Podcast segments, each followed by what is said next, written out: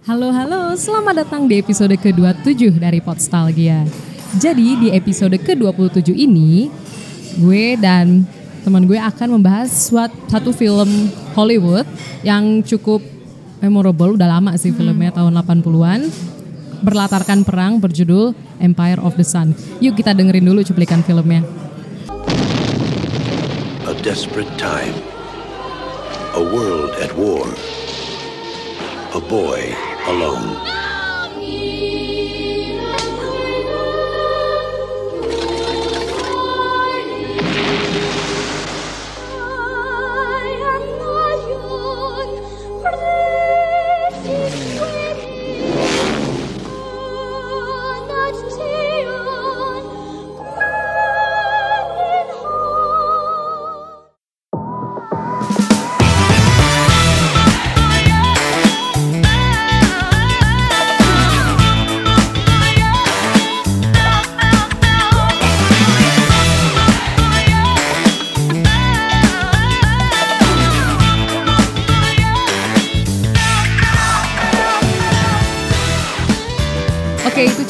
Film dari Empire of the Sun.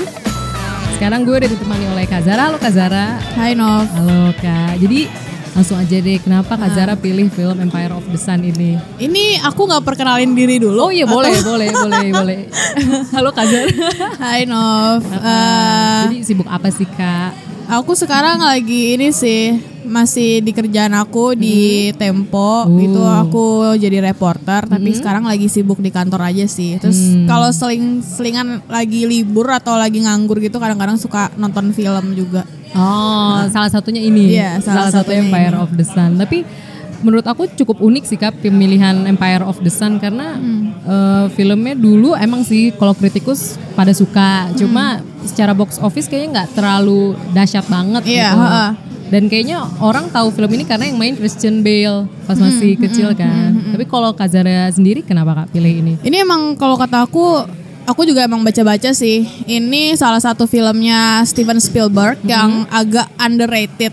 Ya. Sebenarnya dibilang underrated juga enggak sih. Ini eh, ini tuh dapat 6 nominasi Oscar kalau nggak salah. Aku lupa tahun Wow. berapa. Ya. Tapi ini termasuk underrated karena banyak yang nggak gitu tahu sih dan bener sih eh, nggak box office juga. Hmm. Dan yang bikin ini terkenal ya gara-gara Spielbergnya, terus ya Christian Bale-nya sih yang masih Betul. kecil. Sebenarnya eh, kalau dibilang kenapa film ini memorable banget buat aku, itu karena dari aku kecil, aku inget banget pas SD, ayahku tuh suka banget nonton nonton film kan, Mm-mm. dan dia kalau nonton film tuh di ruang keluarga, dan dia berkali-kali nyetel ini Oh. play film Empire of the Iya, Sun iya. ini. Aku tuh dulu pas SD inget banget aku sering ngulang-ngulang kalimatnya Christian Bale yang dia ngomong I surrender, I surrender. Itu aku sering banget dulu pas SD ngulang-ngulang itu.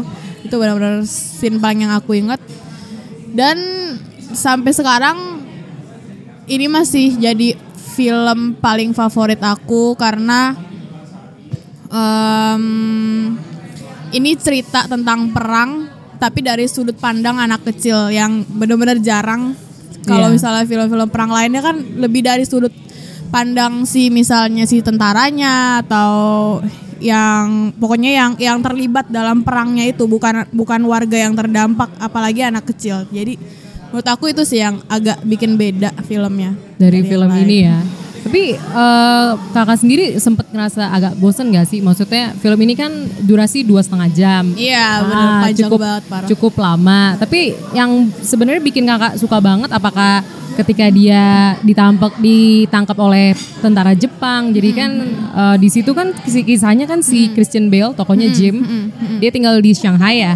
Shanghai. Iya dia kayak eh, bocah British yang apa ya dibilangnya privilege lah. Dia nggak pernah nggak pernah peduli dengan warga luar yang waktu itu lagi ada perang. Dan dia juga ngelihat pengemis juga dia diem aja. Kayak dia cuma hidup dalam kungkungannya sendiri. Terus tiba-tiba suatu saat dia harus terlibat dalam perang itu. Dia harus keluar dan dia harus buka matanya. Kalau kita tuh lagi perang lo tuh nggak bisa gini terus. Tapi di sisi lain dia emang sebenarnya suka banget ya sama pesawat perang Iya, ya. ah. Dan kayaknya spesifik pesawat Jepang ya. Eh, Atau emang iya. lagi dia suka aja pesawat Jepang. Nah itu aku juga kurang tahu sih karena aku analisis juga itu. Cuma Kebetulan aku ingat banget pesawatnya nama P51.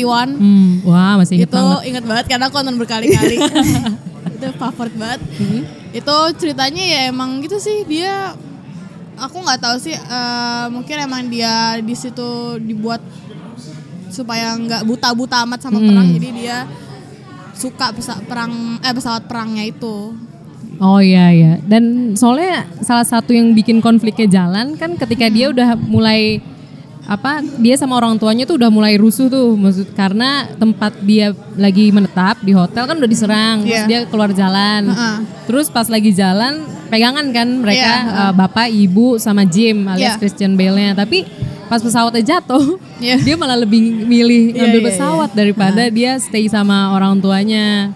Jadi mungkin karena dia suka kali ya suka banget sama pesawatnya atau mungkin ya anak kecil naif. Kalau nah kalau kata aku itu tuh yang bikin penontonnya jadi relate banget sih karena semua orang pernah ngalamin masa kecil dan kalau aku sendiri tuh ngerasa relate-nya adalah bahwa eh anak kecil itu gampang ke distract dan kalau ngerasa ke- kepisah sedikit sama orang tua pasti panik banget. Kayak aku pernah banget pernah inget banget di supermarket gitu terus hilang kepisah sama orang tua gitu aja tuh udah mau nangis apalagi dia yang kepisah sama ibunya sama keluarganya di situasi yang se chaos itu separah itu dan itu benar-benar hidup dan mati gitu iya kalau jadi itu sih yang menurut aku dibikin kayak gitu biar agak relate sama orang Mm, karena maksudnya kalau di supermarket walaupun ada layanan itu ya manggil Iya.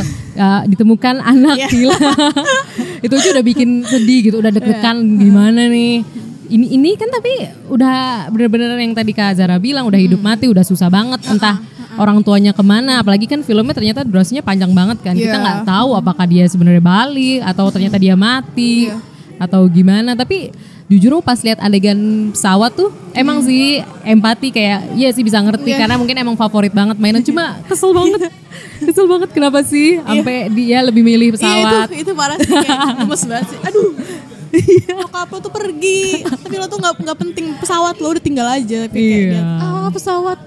Karena sebelumnya kan dia juga yang di acara bersama keluarga-keluarga British di Shanghai yang pakai baju badut Iya yang pakai kayak masquerade ball gitu. Ya, yang Mas Kirut Bowl gitu. Dia kan main pesawat malah kan di Iya. saat yang lain pesta. Iya, Dan ternyata dia ke baraknya atau tempat perlindungnya Iya. yang Jepang itu kan Iya semacam nyasar. kayak markas ya, Iya. salah satu markas di Jepang gitu. Heeh, dan itu sebelum penyerangan lagi Iya, kan ke Shanghai-nya. Dan kayaknya emang dari emang udah diliatin ya kalau dia suka banget sama pesawat itu kali Iya, ya. heeh. Dan makanya setelah dia terpisah sama orang tua, terus dia jadi tahanan Jepang, dia tetap agak enjoy kali ya. Mm-hmm, Karena emang mungkin dari dari awal udah diliatin dia tertarik banget sama perang kali ya. Mm-hmm. Seperti itu. Kayak dia pas di apa? eh, rumah tahanan bukan rumah tahanan juga Kayak sih. campnya gitu ya. Iya kayak campnya juga nggak kelihatan dia sedih banget gitu. Iya. Enggak sih kak kalau aku ngelihatnya. Tapi emang menurut aku Christian Bale di situ an- jadi anak kecil itu itu mantep banget sih. Parah itu benar-benar aduh dari mimiknya terus aku emang gak jago-jago amat soal kayak ngomongin actingnya orang bagus atau enggak tapi itu benar-benar kerasa banget kalau nonton tuh kerasa banget feelingnya. Dan dia pas yang paling yang paling benar-benar ngena banget itu adalah pas sahabatnya dia. Jadi dia tuh ceritanya bersahabat sama orang Jepang gitu kan. Eh, pilot Jepang pilot yang seumuran sama dia.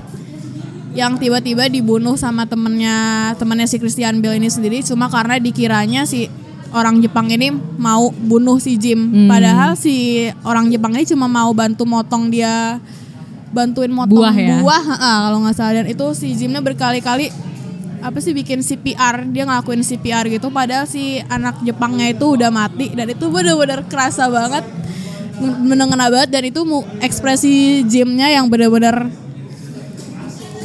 kayak Bener-bener sedih banget sih. lagi. Kesel.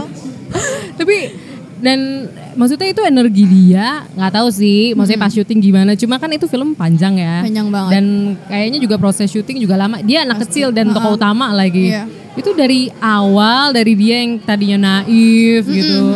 tapi ternyata dia bisa strong sampai habis tuh menurut aku aku juga maksudnya teknis-teknis acting gitu juga kurang paham. Tapi bener kata Kazara tadi bener-bener bisa ngerasain apa penderitaan dia. Iya, kayak dia pas balik ke rumah nemuin apa rumahnya ternyata berantakan udah dijarah terus dia makan susah. Kan maksudnya cowok apa sih anak kecil yang Br- British yang privilege gitu pasti kan makannya penuh tata kerama apalagi Iya, British ya. Iya iya iya apalagi British. terus dia nggak nggak bisa makan. Pasti itu cukup upside down ya buat Iya. buat tokoh Christian Bale itu sendiri. Tapi kalau dari Kak Zara sendiri menurut kakak ada lagi nggak sih yang eh, keinget banget di film ini selain mungkin aktingnya Christian Eh, Bale yang menurut aku yang bikin aku suka banget sama Hmm. film ini juga adalah bahwa si karakter Jimnya ini diliatin banget pertumbuhan dia, perkembangan karakternya dia Hmm. dari awal dia benar-benar anak manja, anak mama banget dan anak privilege banget sampai dia tumbuh, dia tuh belajar survival, dia belajar dia belajar bersahabat sama orang yang di luar lingkarannya, terus dia juga dia juga bisa ber, ya tadi sih yang survival bertahan hidup dan mati. Terus itu benar-benar karakternya tuh berkembang banget dan dia jadi nolong-nolongin orang yang tadinya nggak peduli. Tadinya dia lihat pengemis juga cuma ngeliatin aja gitu. Ya itu sih benar-benar yang paling aku suka banget.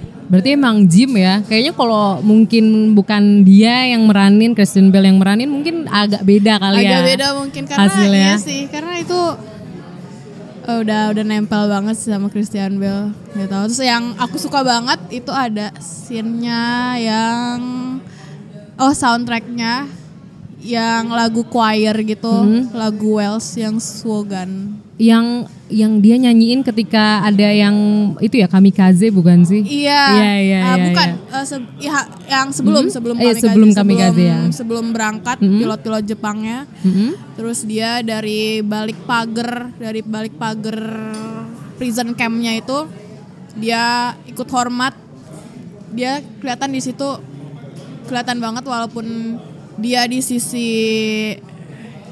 sekutu tapi dia menghormati banget cara Jepang berperang yaitu dengan mengorbankan diri sampai kayak gitu. Dan dia tuh hormat banget dia nunjukin dia waktu itu di filmnya itu dia ngangkat tangannya dia hormat. Habis itu sambil nyanyi lagu itu. Terus itu benar-benar ini banget sih. Aku sampai merinding. Lagi Iya, apalagi dia emang di awal udah diliatin kan dia eh, jago nyanyi juga ya kalau Iya nggak salah ya. bagian dari choir gereja gitu. Awal. Itu pas opening awalnya juga opening awalnya itu kan ada kayak apa sih namanya yang kredit yang jalan itu kayak Oh, penjelasan iya. perang sang perang Shanghai lalalala Ah. gitu. Habis itu awalnya dibuka sama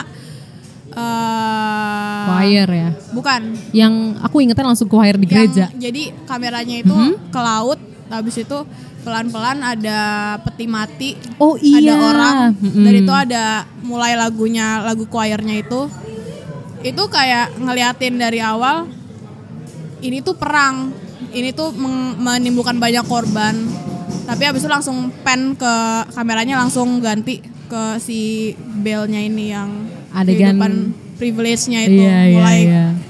dari kehidupan privilege Tapi gara-gara kita apa ngomongin choir tadi, kita kalau aku sih jadi keinget pas choir kan dia sebenarnya solo ya.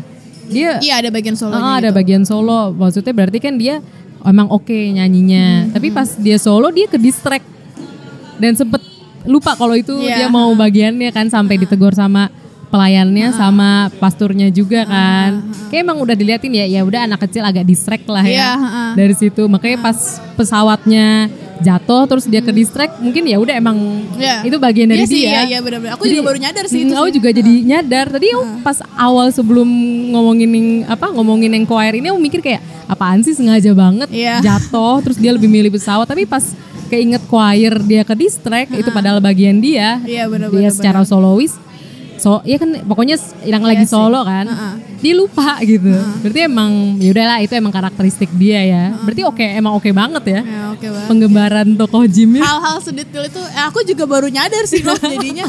iya sama sama dan sama di banget. dan akhirnya di yang bagian kedua yang tadi kamikaze kan dia nyanyi choir lagi dia benar-benar nyanyi dengan sungguh-sungguh tanpa ke distract atau apa pun dan itu benar-benar dari hati.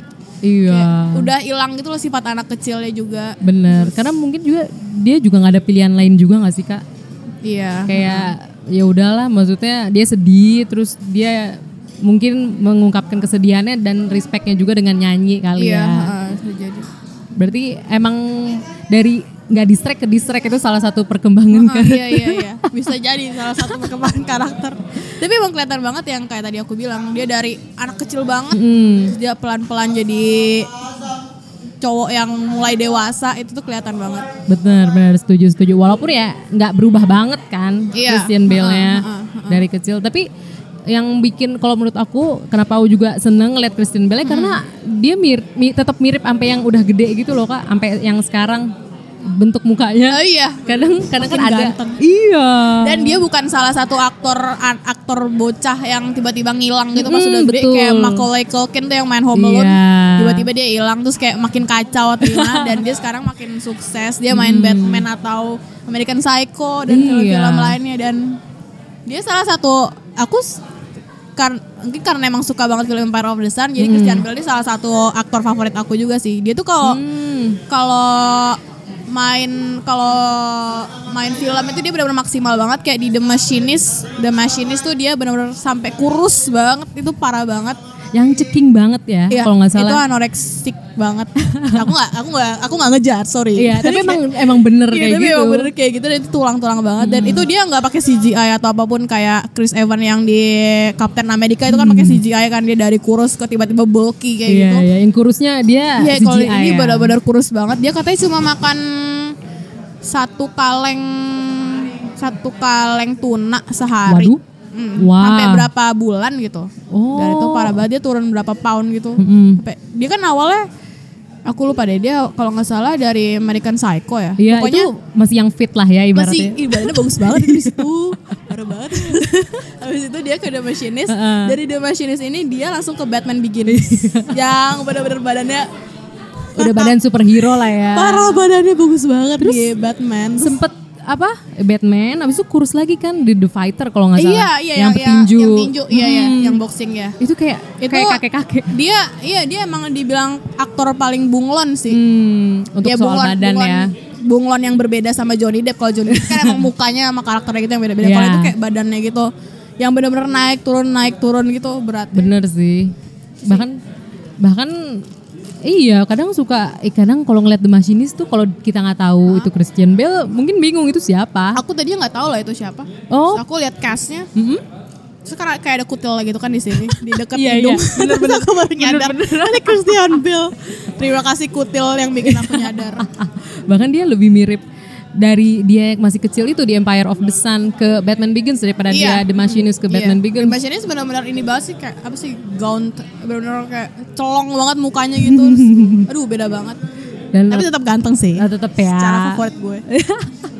Tapi kalau di situ kalau menurut kakak selain Christian Bale ada tokoh yang menarik lagi nggak Di di mana? film Empire of the Empire of Sun? the Sun. Ya. Itu tahu nggak sih kamu kalau Hmm? ada Ben Stiller di situ? Yang mana ya? Ada di bagian yang si Jimnya habis dia mau nyoba keluar dari campnya dengan dia Hmm? merunduk-runduk di rumput. Ah, ah. Itu kan dia balik lagi kan ke campnya Hmm. dan diselamatin diselamatin orang-orang kok. Woi lo lo berhasil nggak di nggak di nggak dilihat sama tentara Jepang nih padahal tadi lo hampir ketahuan itu dari orang-orang yang nyelamatin dia Hmm. Hah? itu ada Ben Stiller. Oh gitu. Iya aku juga baru nyadar itu ada cameo-nya Ben Stiller di situ. Oh, Iya. bagian apa ya dia? Iya bagian yang itu bagian di campnya itu yang yang Salah satu salah satu yang orangnya. nyelamatin dia kayak oh lo hebat banget lo bisa Oh. ketahuan. Iya itu aku pas aku lihat castnya tuh ada Ben Stiller Ih, masih muda banget dan beda banget mukanya sama oh beda banget. beda banget Sama yang dia di Zoolander atau Night sama at the dia di. Zoolander itu beda banget. Padahal Zoolander udah lama ya filmnya. Zoolander ya? udah lama Oh. juga dan ini ini 80-an bukan sih? Iya, of the Sun? 85 87. Iya, ha. ha, ha. Itu beda dan aku baru tahu itu ada Ben Stiller.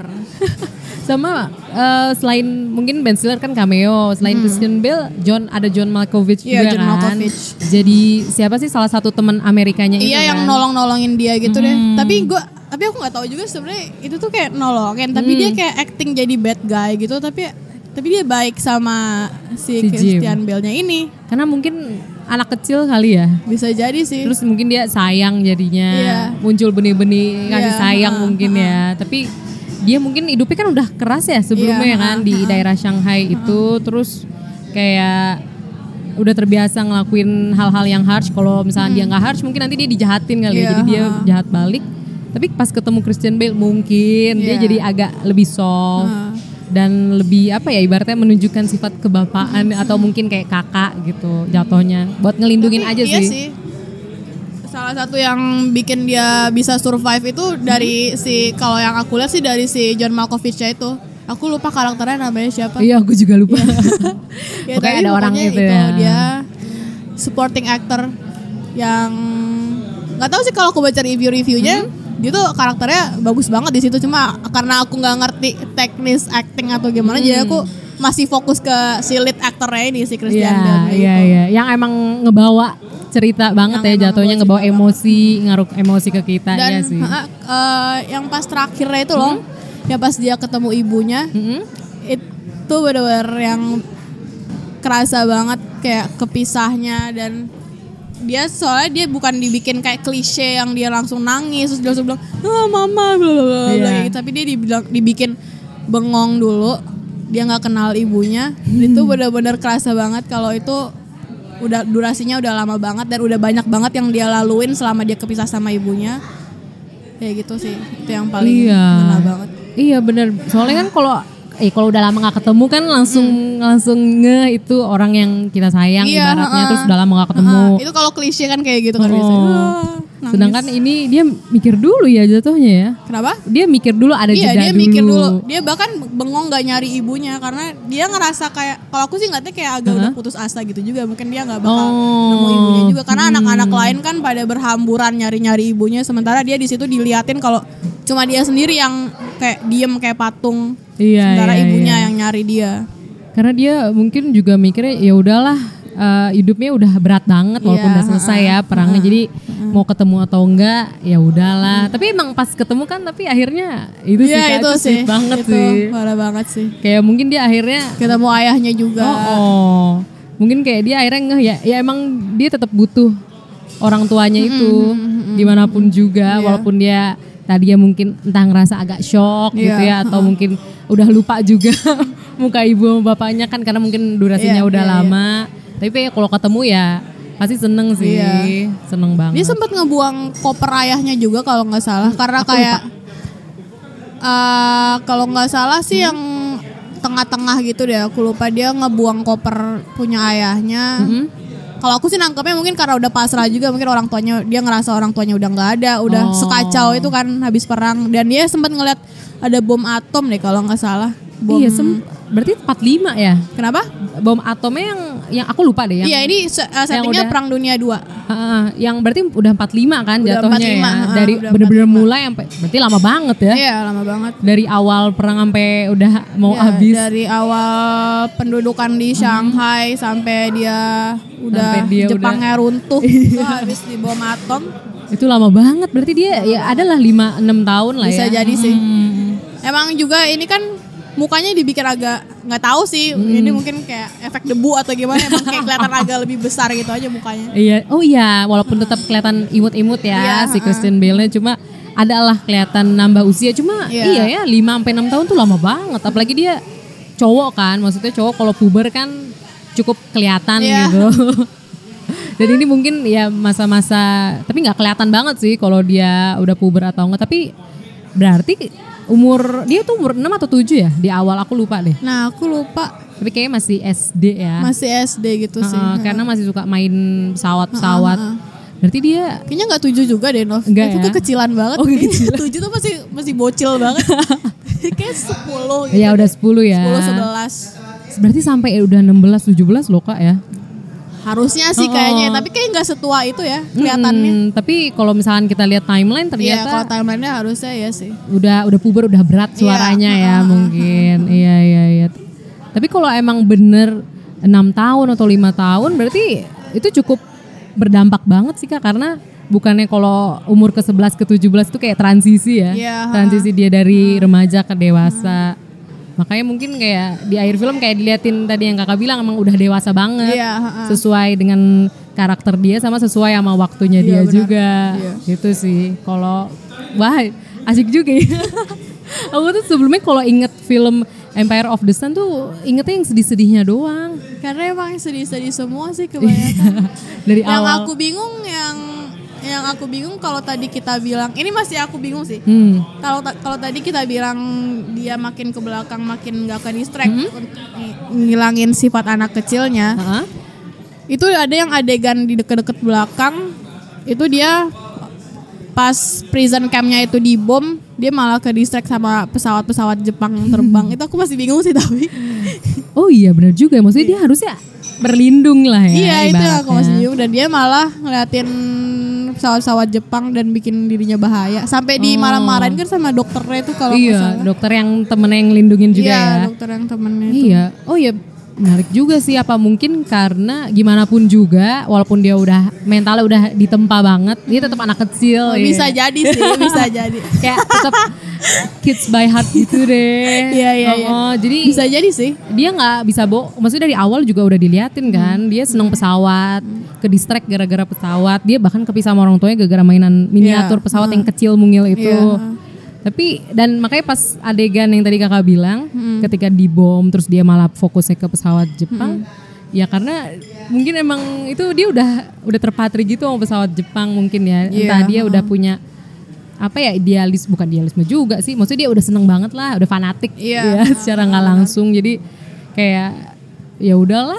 Dan atau mungkin kalau amat sama hidup dia gitu. Dan mungkin mau di mau dibuat kayak kalau dari sudut pandangnya si Jim ini kalau perang itu nggak semuanya buruk. Masih ada hal-hal yang dia suka Hmm. itu pesawat-pesawat di Jepang itu. Dan nggak semua yang musuhan itu benar-benar benci banget semuanya gitu tapi ada Hmm. yang dia suka dari Jepang itu pesawatnya dan salah satunya sahabatnya dia juga itu iya walaupun tragis ya Iya, tragis Kisah banget, sama parah. sahabatnya banget. atau bener juga sih kak yang tadi kak bilang maksudnya pasti kelihatannya buruk semua ya tapi Iya. adalah secerca harapan dan Iya, mungkin dia nemu harapannya di situ Iya. kayak dia udahlah bodo amat sama hidupnya dia udah keras udah penuh debu udah dia nggak punya banyak pilihan tapi dia bisa ketemu sama kesenangannya dia Iya, dan dia yang itu sih, nemu sahabatnya itu sih. Nggak Iya. sahabat juga sih sebenarnya, tapi kayak ya nemu temen lah, nemu yang ya gitu. yang enjoy lah ya apalagi kayaknya di situ kan udah pada tua-tua kan kebanyakan Iya, heeh. udah yang bapak-bapak terus Iya. dia bisa ketemu yang sekiranya seumuran lah walaupun Jepang ya Iya.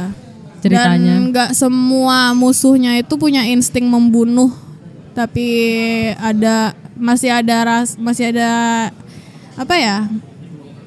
Masih ada unsur manusiawinya, Empati juga ya. empati, Mhm. simpati yang bikin perang itu jadi lebih kerasa kalau ini tuh manusia, bukan cuma robot tentara ya robot heeh, gitu bukan ya bukan hanya bukan hanya tentang kehancuran atau Hmm. kekuasaan atau apa pun lainnya, tapi ini tuh masih ada sisi manusianya dari perangnya itu. Kar- eh, karena ngomongin yang sisi manusia aku jadi ingat satu adegan ketika Hmm. eh, tentara Jepang tuh udah kayak mau ngebunuh ngebunuh siapa gitu tapi Jim bisa ngomong bahasa Jepang lama-lama Oh, ini yang dokternya kalau nggak salah. dokternya Dia mau dibunuh ya? Si semacam ah, aku lupa mungkin kayak pimpinan di prison campnya situ. Hmm.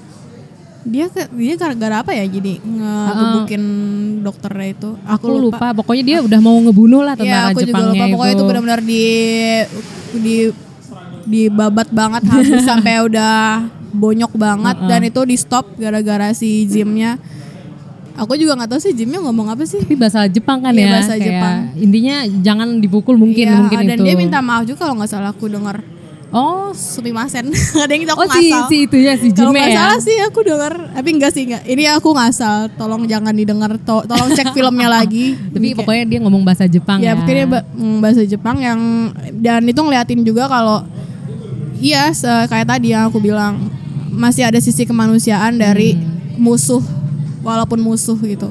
Tapi eh, aku mau ngomongin judul nih, tiba-tiba Hmm. keinget Empire. Kenapa ya judul Empire of the Sun? Aku juga bingung sih karena kalau inget Spielberg itu kalau make kata empire itu kesannya jadi kayak film-film yang scientific atau gimana gitu kayak semacam Star Wars atau apa pun. Nah, Iya. Star Wars bukan Spielberg sih. Tapi Uh-uh. maksudnya kayak empire itu kesannya tuh kayak universe yang benar-benar planet ini planet itu. Tapi Kayak Empire Strikes Back gitu ya. Empire of the Sun tuh kayaknya maksudnya ini deh.